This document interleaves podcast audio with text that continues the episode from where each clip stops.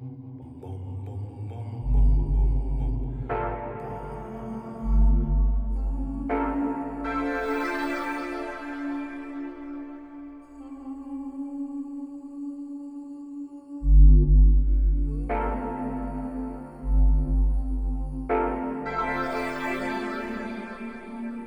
right, everyone, and welcome to Now It's Dark. Uh, this is Tim, and just like the last episode, we'll be continuing with a series of rotating guests. As I mentioned in the last episode, Mike has actually left the country. He's back in America right now. He will be moving to England eventually.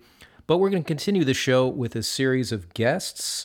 Uh, and starting from our last episode as well, full episodes will now be exclusive to our patrons at patreon.com slash now it's dark.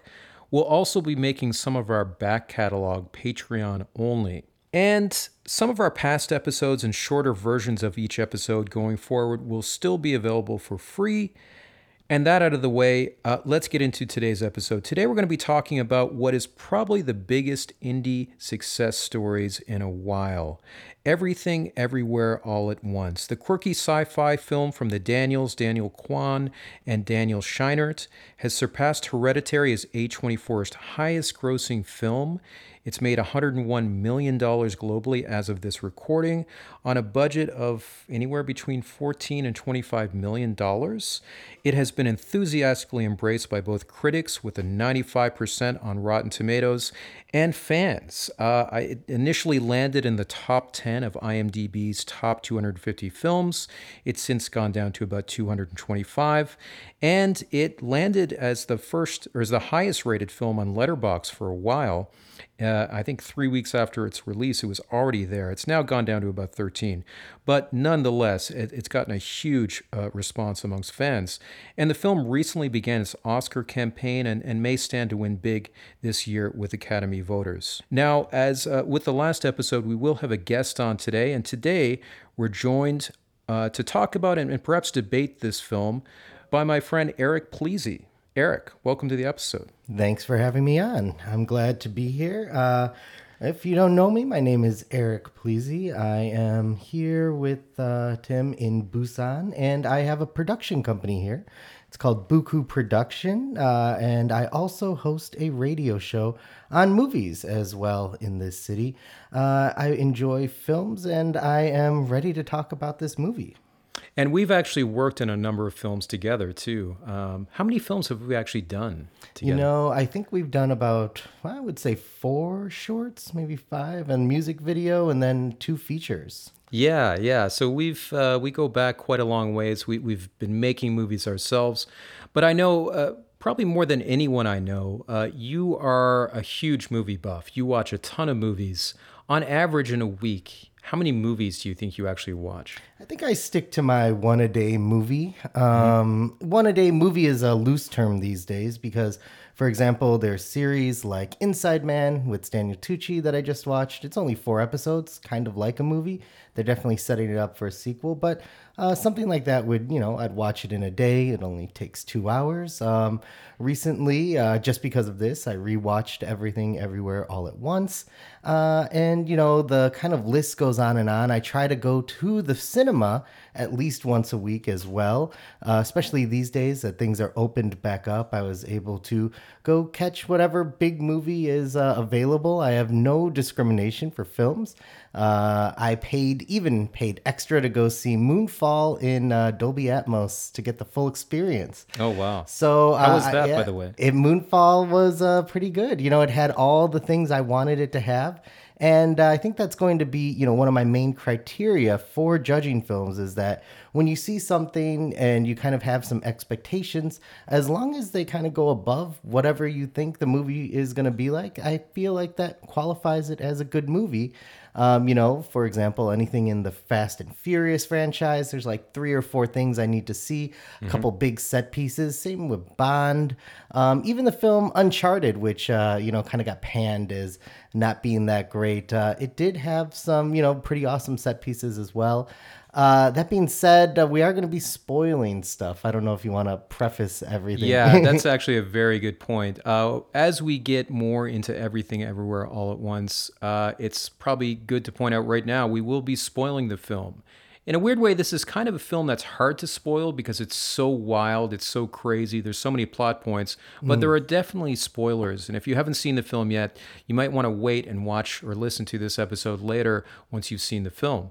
That being said, we are going to give some insights that could make it better to see. Uh, you know, some people are more averse to spoilers than others. For me, I hear spoilers quite often, especially for big, you know, like action or Marvel movies. If I can't catch them, usually it'll come up as a spoiler two within a couple days. Yep. So the world we're living in nowadays, uh, spoilers are something I think people deal with. And you know, also though, that being said, I do like to go in as cold as possible. I try not to watch too many trailers. I don't know if you like watching trailers or not. No, I, I actually like posters and images. Oh, okay. Like uh, recently, the the new Aronofsky film, The Whale. Uh, I think the trailer was just released yesterday. I haven't watched it yet, but that one image of Brendan Fraser, where you just kind of see a basically a close up of him.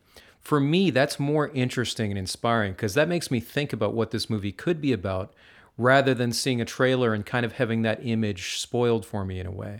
And you know, uh, with uh, the job that I do, especially looking up a lot of movie news, which I also report on, uh, it can be hard to avoid at least impressions from you know the hype that people give a lot of these things.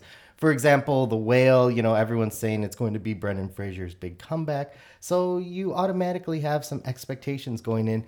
And uh, because it's an Aronofsky film, maybe you don't know what to expect. Uh, it could be very pleasant. It probably, uh, I don't know if it's going to be more wrestler or more mother. Uh, I guess we'll have to wait and see. Well, I, because it is an Aronofsky film, I think it's probably going to be unpleasant. to be honest, I mean, he does kind of traffic in uncomfortable subject matters. I mean, Mother was was a very hard movie to watch. Uh, Requiem for a Dream is especially hard to watch. But you know, you are right in that this does seem to be kind of the a, a softer side of Aronofsky. And you know, it could be with age. It could be after uh, you know some critical ups and downs. Maybe he's also on the uptick. But that being said, uh, you know, anytime I can get a chance to go in as cold as possible, I try to do that just because it's kind of a rare thing these days to really, you know, kind of be in the movie world, you know, just in general, looking through your news feed and stuff and not seeing or hearing about something. Uh, I am jealous of people who are oblivious to most movies. You know, they do exist out there and they kind of can go into something and be like, oh, I've never heard of this person who is, you know, The Rock or something like that. Yes, yes, it's it's definitely uh, a gift in a way when you go into a movie without any expectations and, and are pleasantly surprised. And listen, uh, speaking about everything everywhere all at once, let's get into it a little bit. Uh, the synopsis of the film, if you haven't seen it yet, if you haven't heard about it yet, it's basically about a Chinese immigrant played by Michelle Yeoh and her husband, played by Ke Huy Quan, uh, who discover that there are multiple universes, a, a multiverse, as they contend with an audit from an IRS agent played by Jamie Lee Curtis, a troubled daughter played by Stephanie Hsu, and a demanding patriarch played by the magnificent James Hong. The film is influenced by a, by a whole world of other films. Uh, you can see the influence of Jackie Chan movies, who was actually the Daniels' original choice for the lead in this. It was supposed to be him, and Michelle Yeoh was supposed to play his wife. But when he was unavailable, they ended up switching it.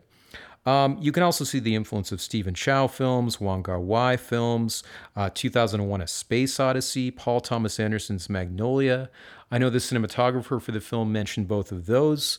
So I wanted to ask you, as someone who was, I remember us talking about this probably, oh, could have been a year ago. Yes. And you were very excited about this because you were already a fan of the Daniels. Uh, yeah, I was a fan of the Daniels uh, ever since. I don't know if you saw Swiss Army Man in theaters. I actually to. have not seen the film. This is the only Daniels film I've seen. So Well, they had two. Yes. um, and so Swiss Army Man was the first one. I think I became aware of them, though, from their music videos. Uh, like that music video for DJ Snake. I think it's Turned Down for What. They Yep. just had very creative and uh, interesting visuals. If you haven't seen that, I would say that is a good entry into the kind of shenanigans you're going to get in Everything Everywhere All at Once. Uh, that being said, you know, uh, when I first saw Swiss Army Man, I heard that a lot of people hated it. Mm-hmm. It's a very divisive movie because it's about Paul Dano and uh, uh, Daniel Radcliffe, uh, who is a corpse, Mm-hmm. um, and he needs to use that corpse to escape an island. Uh, again, I don't want to spoil too much for that, but it does involve a lot of, you know, kind of lewd humor, including like fart jokes and other things that, uh, you know, maybe some people don't like. Uh, that being said, though, what kind of caught my eye with the Daniels is that they said that they absolutely hated like fart jokes and many of the uh, uh, different things in Swiss Army Man. And because they didn't like those things, they knew that if they were going to put them in a movie, they had to be good enough for them to like. So they're clever, and it's actually a very interesting contemplation about loneliness. Uh, there are many levels to that movie, so I'd recommend going and seeing that. Uh, but that was pretty much my first entry into the. They're just called Daniel's universe. Yeah, yeah. Uh, yeah, I was very intrigued by listening to you talk about them. And I, I remember seeing trailers for this film before it arrived in Korea. I, I remember hearing a lot about it from friends, you know, online. There was a lot of talk about this on social media. One friend of mine actually posted on Facebook, this was the best movie she's ever seen in her life. Ooh. And so it made me intrigued by this movie, but also, I got to be honest, a little bit hesitant. When I hear superlatives like that for films, mm-hmm. it kind of makes me wonder like, okay, is this going to live up to the hype? Because the bar is raised very high when you hear a statement like that. That's true. And especially these days, uh, you know, I think it's even more difficult because there are so many people who kind of live in those uh, superlative worlds of, you know, the worst or the best ever uh, is often thrown around. But for me, I thought this was maybe the best film I've seen in four years.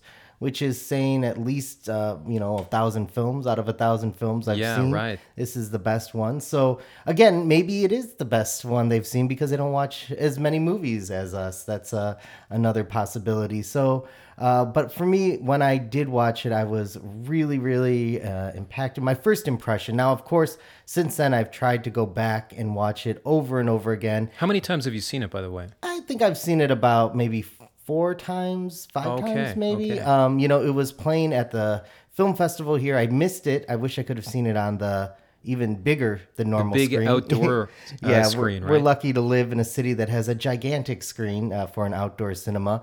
Um, but that being said, I was able to catch it in the theaters and I was able to watch it at home. So it was kind of nice to like see it do its entire run and then kind of come to Korea and then do its run here.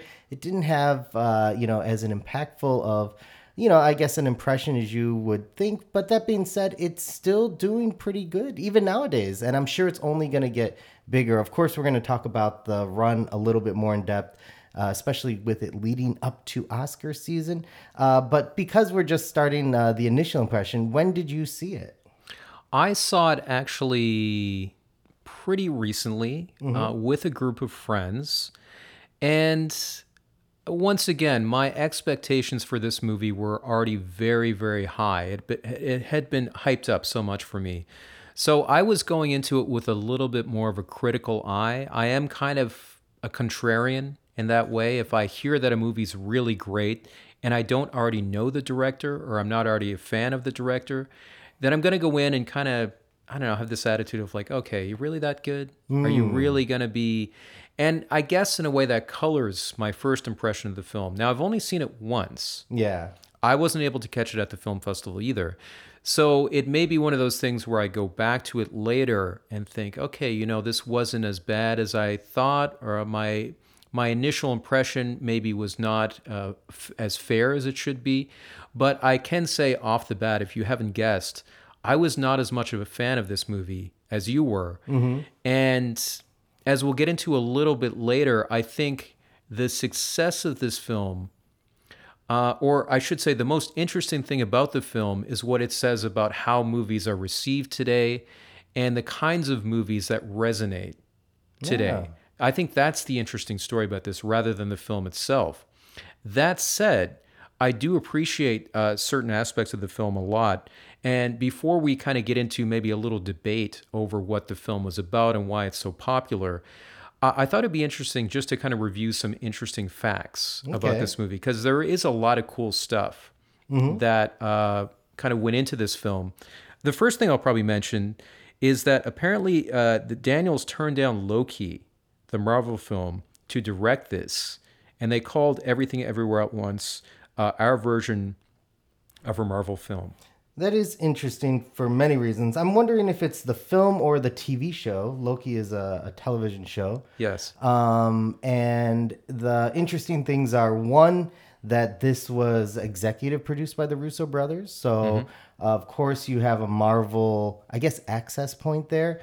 Um, and also that uh, one of the stars, as you mentioned before, from this, uh, the wonderful uh, Ki Kwan is also in Loki season two. So Yes. got cast in that. So After this film. after this film. And uh, recently he was at a convention. He saw Harrison Ford there. Yes. It was a very touching re. Uh, I mean, people can go look up the photo. I think it's great. Uh, but I do think that there are some strong connections to, uh, I guess, yeah, like they said, this is their kind of Marvel movie uh, that they would want to see. It's definitely about having superpowers and Yes. uh, you know, it's nowadays along the lines of, you know, especially with Spider Man and Doctor Strange, and I guess you could say Ant Man, they're all jumping into the multiverse. Yes. Um, so the, I kind of think the collective consciousness of superhero fans was ready to embrace a movie like this. Uh, so it does come down to some pretty good timing for them uh, because I'm sure they turned Loki down and then they came out with this one, which is, again, very similar to the premise of Loki, where they're trying to control the timeline and they have like an alpha timeline or a master timeline. Um, if you haven't seen it, it's not spoiling too much. Uh, but again, that's kind of dealing with different timelines, uh, of course, for that series. Well, yeah, I, I kind of thought of this movie as an indie superhero movie. Like that's kind of the the genre or subgenre I think this fits into. And I think it is kind of telling in a way that they turned down a Marvel movie but ended up kind of working in the same lane as Yeah. Marvel in terms of this multiverse concept, which we'll come back to a little bit later. I also want to mention too, uh, probably my favorite part of this whole narrative about the film and its reception is Ke Huy Quan, because I'm one of the few people out there who thinks Indiana Jones and the Temple of Doom is the best Indiana Jones movie. It's my favorite one. Better than the Crystal Skull? I don't know. Well, nothing's better than that. Um, and I've always been a fan of short rounds. And uh, so seeing him come back for me is especially heartwarming. Uh, I was a I'm a bigger fan of Temple of Doom uh, than I am the Goonies. okay. And um, yeah, just seeing that picture of him and Harrison Ford, hearing the story about that too, because Hee Hee Kwan said, or Ke Huy Quan said, um, I I was at some event and Harrison Ford was there to kind of present Indiana Jones 5 and he kind of approached him thinking like, does he know who I am? Yeah. And apparently Harrison Ford said, "Are you short round?" Oh. and uh, and he said, "Yes, Indy." And they Hey. they kind of hugged and yeah, I mean that's just an awesome story. And like every interview you see with Ke Huy Quan, he just seems like the nicest guy. So like hearing that he had you know a, a long series of of kind of lost years where after the Goonies he didn't really make films too much. I think he became like a stunt coordinator or something. And he's Well, like I think he still made films. He didn't act in films though. he didn't act in films that's what i mean and and hearing that he was pretty much ready to quit and then he came back for me that's really heartwarming like that's that's my favorite part of the the saga of this film Well, you know, uh, just listening to him talk about his, I guess, entry into acting, which is kind of like being an immigrant, and of course, these themes are going to come up later, but coming to America from Vietnam uh, after spending time in a refugee camp in Hong Kong, and then getting a chance to, I guess, his first foray into film, meeting with Steven Spielberg, George Lucas, and Harrison Ford, uh, not really knowing anything about Star Wars or about Indiana Jones, and then going and shooting Temple of Doom and not even seeing any of them. You know, they wouldn't really see any of that until after. Uh, it is really amazing that he fell in love after making a film. And then he kind of never lost the bug. You know, he went to film school. Like you said, he was a stunt coordinator working on many great Hong Kong films. Of course, we're going to talk about Wong Kar Wai, uh, uh, someone who comes up in his, you know, in uh, a lot of different aspects for this movie. Um, and then, you know, getting a chance after seeing again Michelle Yeoh in Crazy Rich Asians and getting some, you know, FOMO and feeling like he needs to jump back in. Uh, and then even to the fact that he was, I believe in an interview, he said that after two weeks of him deciding to jump back into acting, this movie came uh, in front of him and then he got the part. So a lot of things worked out. Uh, and this story, again, one of many great arcs uh, that's going to be told, I'm sure, and kind of promoted. Uh, is uh, maybe one of the reasons why people are enjoying the movie so much nowadays is because out of its own narrative, it has this meta narrative about all these things coming together and uh, just making it more endearing. Uh, him being a big part of that. Yes, absolutely. And there is kind of this almost multiverse, you know, subtext to the making of the film, which is really interesting. There's a lot of fortuitous things that happened. Uh, for example, production designer Jason Kisvarday was actually audited by the IRS during the production of this and actually brought in copies of some of his paperwork for props in the film to use as props. Well, you know, there are a lot of taxes involved uh, in this movie. Uh, it is a big plot point, but what I like is that you know they really nailed the sense of, uh, I guess, a family living together, having a business. Um, and just trying to deal with the weight of the taxes. It is kind of funny that they have firsthand experience uh, because of the production design, uh, really nailing it down. But also, I think it impacted just you know, just having that idea of, you know, inevitability, as they say, death and taxes uh, being a big part of it. Uh, and for them, it seems, for the Daniels, it seems like they have a lot of these ideas swirling around. And they said, oftentimes when they decide to make a movie, they like to wait until like maybe 10 of their ideas line up. So maybe, yeah, this happened to their production designer, and you know, oh, that's one idea that pops in, and then, oh, maybe I haven't heard about this actor in a while, that's another one. And when they all can kind of line up, you get something like everything everywhere all at once. Yeah, and I love how efficient they were with this film. That's another kind of really inspiring thing about it, I think, because they didn't want to use uh, much green screen mm. for all the different location. I mean, there's just a ton of shots as all the characters are traveling throughout the multiverse. Mm-hmm. And for all the little background insert shots that they had to get, they didn't want to just use green screens. So they used what they called Swiss Army knife locations, where they could go film, you know, against one wall and then use another wall here, or, or in the same facility, use different sorts of backgrounds. Mm-hmm. And, and they were just kind of finding places in LA that were this versatile. And I thought that was really cool because, you know, this film is. Uh, is obviously getting a lot of praise for the directing and writing, the the concept of it. But really, uh, you know, in terms of the the technical side of it, it's amazing what the production design team did. How they were able to create this sense of like a huge, vast universe with very little time and not a very big budget. Well, you know, I think the time was 38, I'm not exactly sure, maybe 38 days of shooting, maybe a little more. Uh, but then also, they had the luck to shoot this and wrap almost before everything shut down for COVID. Just before COVID. Um, I think they did have to do one of the last scenes or last couple shots, uh, kind of adhering to COVID regulations, yeah. including not being able to shoot at the same location. So they had to do a little green screen work for that. Yep. Uh, but overall, they were able to shoot uh, in the before times, uh, which is very nice. And because of that, not only did that keep costs down, which I think now is a good time to mention, uh, arguably this either cost around 14 million or 25 million between there. Uh, as a budget, which is, for those who might not know, very, very low. Uh, I believe Michelle Yeoh said that is like the craft service uh, budget for a Marvel film is yeah. what they spent on this entire movie. Now, if this is like an in, independent drama, okay, that's a big budget. But mm-hmm. if you want to make like an action movie yes. of this size and this scale, it's a it's a very small budget. It is really, really a modest budget, and they stretched it very well for many reasons, which uh, I'm sure we'll get into a little bit more. But the locations themselves, you know, they were lucky enough because Uh, and this goes back to some of the way that we make film. Uh, you there were little, you know, they're flexible. They don't need locations to be exactly as their script said. Uh, luckily, they were able to write the script and kind of shape the film around the locations. So if something didn't work, they could be a little flexible with maybe changing something around.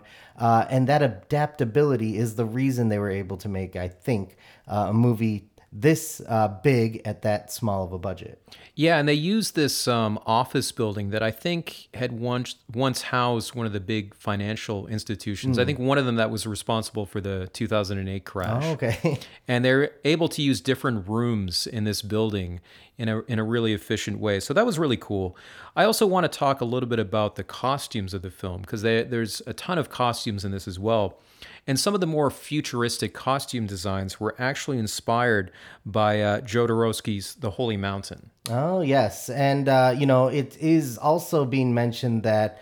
Uh, because of you know maybe that inspiration, also the style of the movie. Uh, they're all put in that maximalist film category. Uh, the Holy Mountain falls in there. A couple Jean-Luc Godard films fall in there.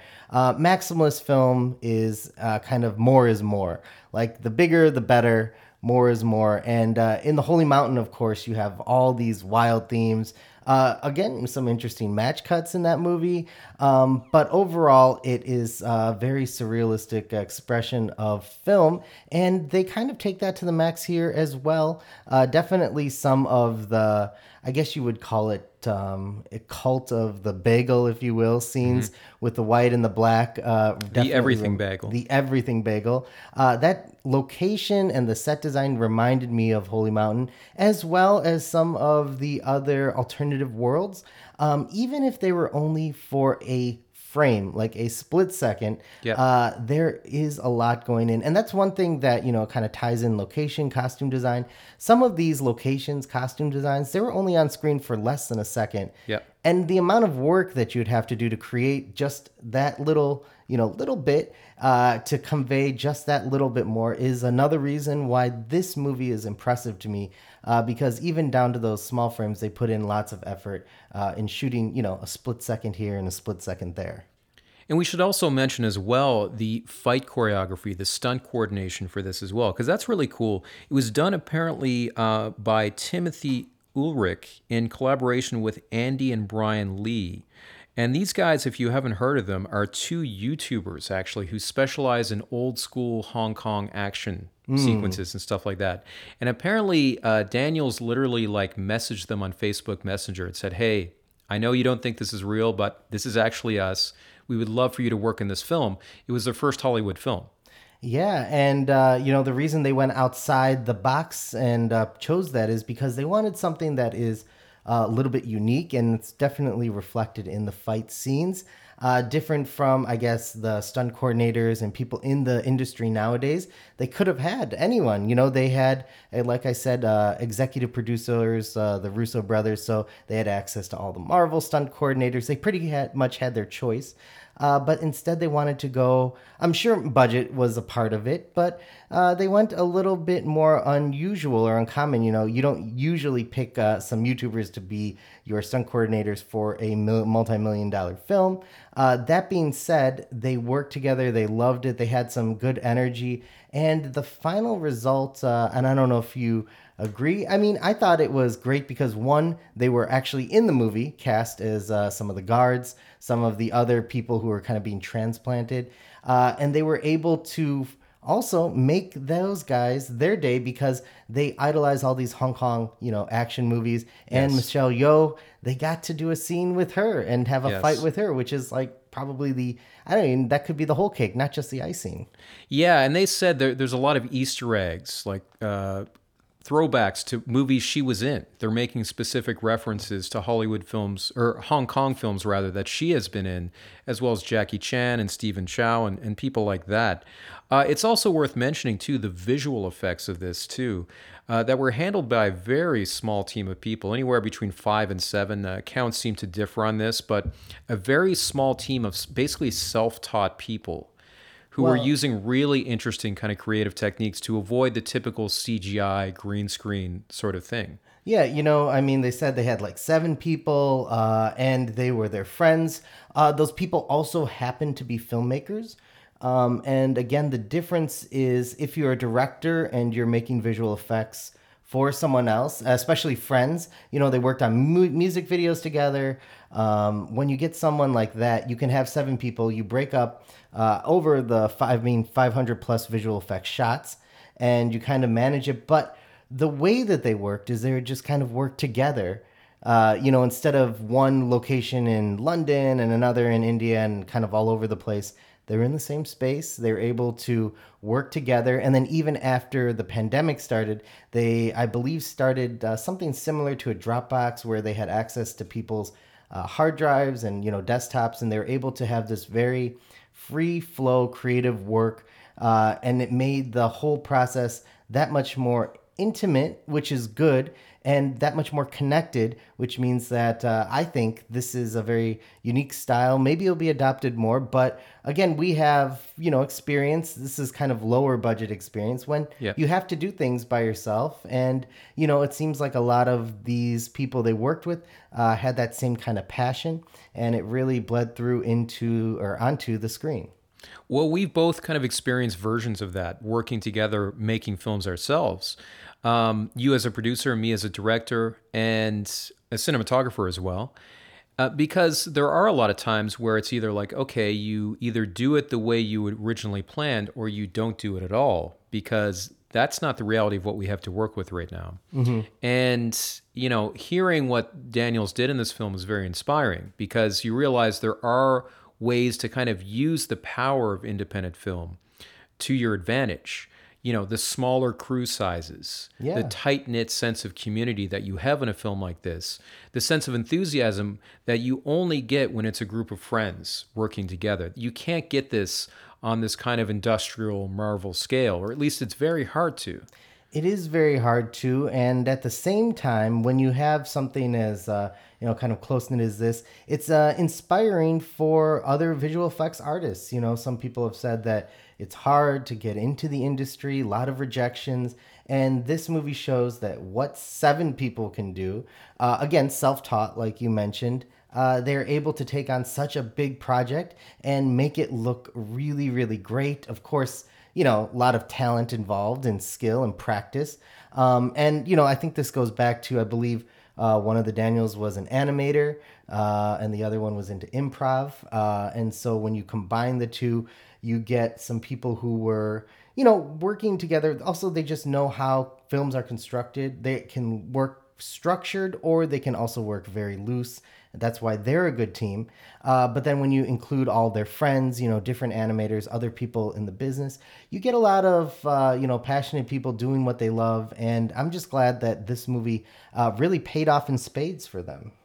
Yeah, me too. Me too. Uh, one final little factoid to mention a recent screening for Academy voters apparently made Park Chan Wook cry. Ah, yes. Uh, That's, uh, that's what he said. I mean, I'm, I'm sure we're going to hear a lot of it from so many other. I mean, we can talk about other people who really love the film. Uh, many different critics. Many, of course, there's representation on many levels, uh, which makes it uh, very, very appealing uh, to the masses. But also, you know, just because they are kind of showing off their skills, people really appreciate good filmmaking. And I think they have a lot of that in spades. Of course, we can debate that in a little bit, but you know, when you pick up the attention of some of the biggest directors, uh, you're going to, of course, you know, make some waves, and that's what they're doing right now. Yeah, and actually, I think it would be a good point right now to get into that. We've talked a lot about the good points of the film, uh, things we appreciate about the making of the film and whatnot. And I wanted to kind of, you know, put that out there first before we get into a debate over the, the merits of the film, what hmm. it's actually about, if it actually achieves what it sets out to do, and why it's being received so well. Because as we mentioned before, you're a, a huge fan of the film. I'm not so big of a fan. I was kind of critical of it. Mm-hmm. And I thought it'd be really interesting to get into what this wild, insane movie is actually about. Because in a way, it purports to be about, you know, the multiverse and, you know, possible realities and and how that uh, you know the craziness of of this sort of multiverse world um, relates to a, a family Yes. and their own kind of personal experiences and, and relations, interge- uh, intergenerational conflicts and whatnot. So, if I were to put it to you, what do you think this movie, after having seen it about four times, is ultimately about? Well, you know, I believe that they are trying to weave in a couple different storylines, of course, about intergenerational trauma and inherited trauma that's passed down. That being said, it's also very, of course, nihilistic, and that's one of the main plot points in the film is that either nothing matters or everything matters, and then you need to be able to differentiate between the two. Uh, and more, you know, along those lines, they include science as well, uh, some multiverse stuff. They definitely consulted with you know, just kind of, I don't know if they actually consulted with scientists, but it seems like they read about the multiverse, about the different levels, different scientific theories. Uh, but at its heart, I do think it is a story about a family. And if you strip down all of the, you know, glitz and glitter, it's just about, you know, accepting your family for who they are, enjoying the good moments, uh, even though most of, you know, there could be a lot of bad moments in the world we currently exist in isn't exactly you know, ideal. That being said, you know, this was made before COVID. Uh, who would have predicted, uh, you know, a, a, global pandemic would happen? Uh, but that kind of even resonates even harder because of it. Uh, you know, the with the pandemic, they were able to kind of show people or give them a little bit of hope. I think that's kind of one of the bigger messages. Uh, but we can jump into more specifics. I do want to start off by saying that, you know, listening to some interviews with uh, the Daniels, they were talking about how oftentimes they start a movie with a question, like a nihilistic question, you know, uh, if nothing matters or if, you know, everything exists and nothing matters, and why is anything important? And then they go in search of the answer. Not that they have the answer themselves, uh, but they go in search of it. Of course, there are themes, uh, and you could even, you know, we can get into bigger or smaller themes, uh, and also things that people have put on to them. Uh, even after watching the film, they said they've read reviews and heard accounts and people relating to it in different ways. Um, but at its heart, I think it is a question uh, that they're looking for an answer, and it has to do with uh, those big questions about the universe, about why we're here, about does anything we do even matter? And this can be looked at from like a very big level about your entire life. It could look at it as like a filmmaker, you know, like will anyone even see this film? You know, is it even going to make anything happen? Uh, and kind of go into that. So I think that's a good point for you know how I feel about the movie, especially nowadays, especially just watching that recently. Uh, I felt like going in and you know kind of pondering that question. You know, does any of it really matter?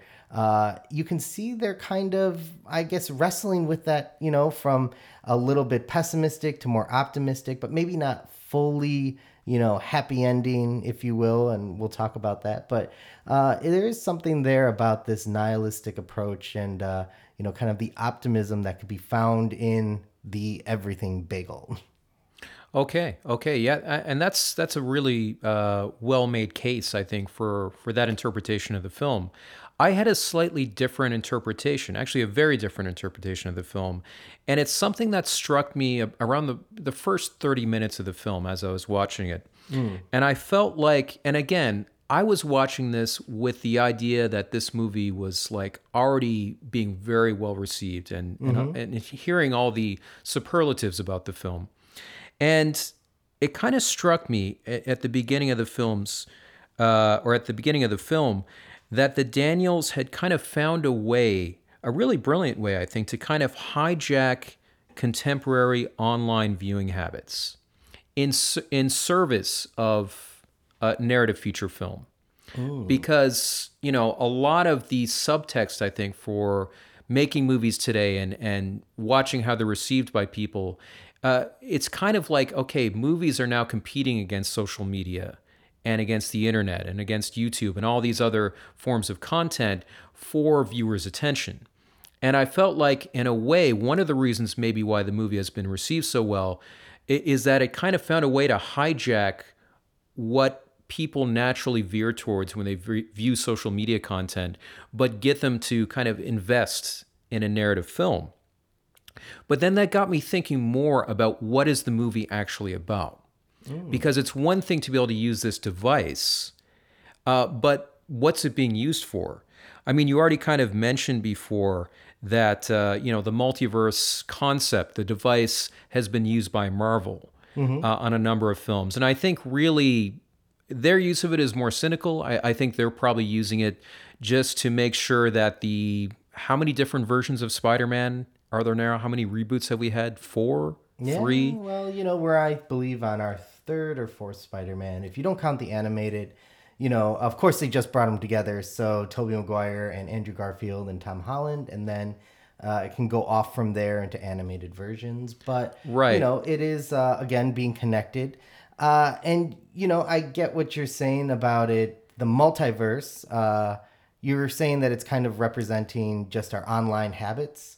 Well, it's kind of like I felt like okay, if you ever gone down a YouTube rabbit hole, or if you've ever just kind of you know sat there for hours binging content, scrolling through different you know feeds, it's kind of like that. The way they use the multiverse in this is kind of like just you know going down these rabbit holes or or scrolling through uh, you know all this disparate content that they have online, and it's very dazzling when you see this play out. And when you kind of realize, or at least for me, when I realized that this is what they're doing, this is how they're using this, um, the problem is for me, I think they're ultimately using this, the, the multiverse device, the concept, as a metaphor for how awful life in the internet age has become. Okay. And this is not so okay, I kind of had this idea, you know, to start with. I had this kind of feeling. Then I went out and and heard there are actually other people who've kind of made this point. I mean, there's a, a YouTuber, Thomas Flight, who's kind of made a similar point in a video essay. He takes a, a different uh, kind of approach. He thinks that this is kind of a good point of the film. It's a merit of the film. And uh, Daniel Scheinert has actually made a, a similar statement in in a in an interview with Slash Film, and I'm going to quote him at length here because I think this is a really important point. Okay. So he says, quote, We've talked a lot about what it's like to have grown up with the internet and how that exacerbated the typical generational divide and what it feels like for everyone, no matter uh, how old you are, to live right now with the internet. So that's one of the key metaphors. Was just like we wanted the maximalism of the movie to connect with what it's like to scroll through an infinite amount of stuff, which is something we're all doing too much. End quote. And so, with that, for me, it kind of confirmed that this was, in large part, a metaphor for the internet and what it's like to be overwhelmed by the internet. The problem, ultimately, though, is that this is a movie that's supposed to be about the universe, about infinite possibilities, possible worlds, big picture questions about the nature of reality. And I think ultimately the movie doesn't really have anything to say about these things because it's not really in- interested in uh, exploring anything outside of the social dimensions of being online. See, I think I would interpret that a little bit differently. Um, for me, when I think about it, I would kind of, I guess, say that's how they're connecting to their audience. Now, not that they were trying to, you know, sway Oscar votes when they made this. They definitely were not. I mean, you wouldn't have some of the parts of this movie involved if you're trying to win an Oscar, for example. Uh, but that being said, they are appealing to a generation, like he mentioned, uh, raised on the internet and made a movie for them. Now, yes, it does involve a lot of similar habits people have when they're scrolling, including the sex, you know, that you come across. Uh, it's not like, you know, very overt in this movie, although there are butt plugs and dildos, um, which people probably see on a regular base, basis scrolling through, you know, YouTube rabbit holes or whatever You're bound to encounter something like that if you're online long enough. if you're online long enough. Um, but I think he was using it to say that this is, you know, a film for people who are raised on it, and also showing that, you know, for example, even parents who are, you know, I guess represented as uh, Evelyn and uh, Waymond, uh, you know, who aren't really technologically savvy, uh, and how they kind of navigate through this, and the gap between the two um, you know, they do ask some big questions about the universe, about this uh, nihilism, uh, you know, what matters. But at the same time, uh, in as far as using it to comment about you know the internet and outside of uh, social media and how damaging it could be i don't think they were trying to you know make you know the comment of oh screen time is like kind of killing our children or whatever but more in the sense of this how do we understand generationally the people who never grew up with the internet? Or you know for example when we were growing up we are almost the same age uh, we were able to you know uh, kind of grow up without the internet then the internet was slowly integrated into our lives uh, you know, you would surf it when you were in the 90s, um, mm-hmm. and it was something that you could do instead of it being like, you know, you mentioned everything that in the title, everything everywhere all at once. Um, and then also another reflection in the multiverse is that, you know, some people would uh, believe that we are in an age where it is like the multiverse. You know, the internet is the multiverse, and uh, you know, you have access to all this information. You could be different people. You know, I think they called it like um, you know, global dating or something where you can, you know, check out dating, you know, change your VPN and date other people or look at other people from other countries and see what mm-hmm. it'd be mm-hmm. like to date those lives, be in that kind of world. And so, uh, with that, you know, all, all that being said, I think that they are asking the big questions, but I don't think they're just, you know, kind of pandering to the younger generation and kind of bringing them in. I think they're commenting about the gap between the people who grew up without the internet and the age that we're living in. And you're listening to an edited version of this podcast. To hear the full version, go to patreon.com slash now it's dark. You can not only hear the full version of this episode, but other episodes as well, and you can get access to our full back catalog too. Uh, we go for about an hour and a half on this episode, and I also recorded some additional content in light of the 11 Oscar nominations that this film got recently for the Academy Awards. So, if you want to hear the full almost hour and a half episode, go to patreon.com slash now it's dark.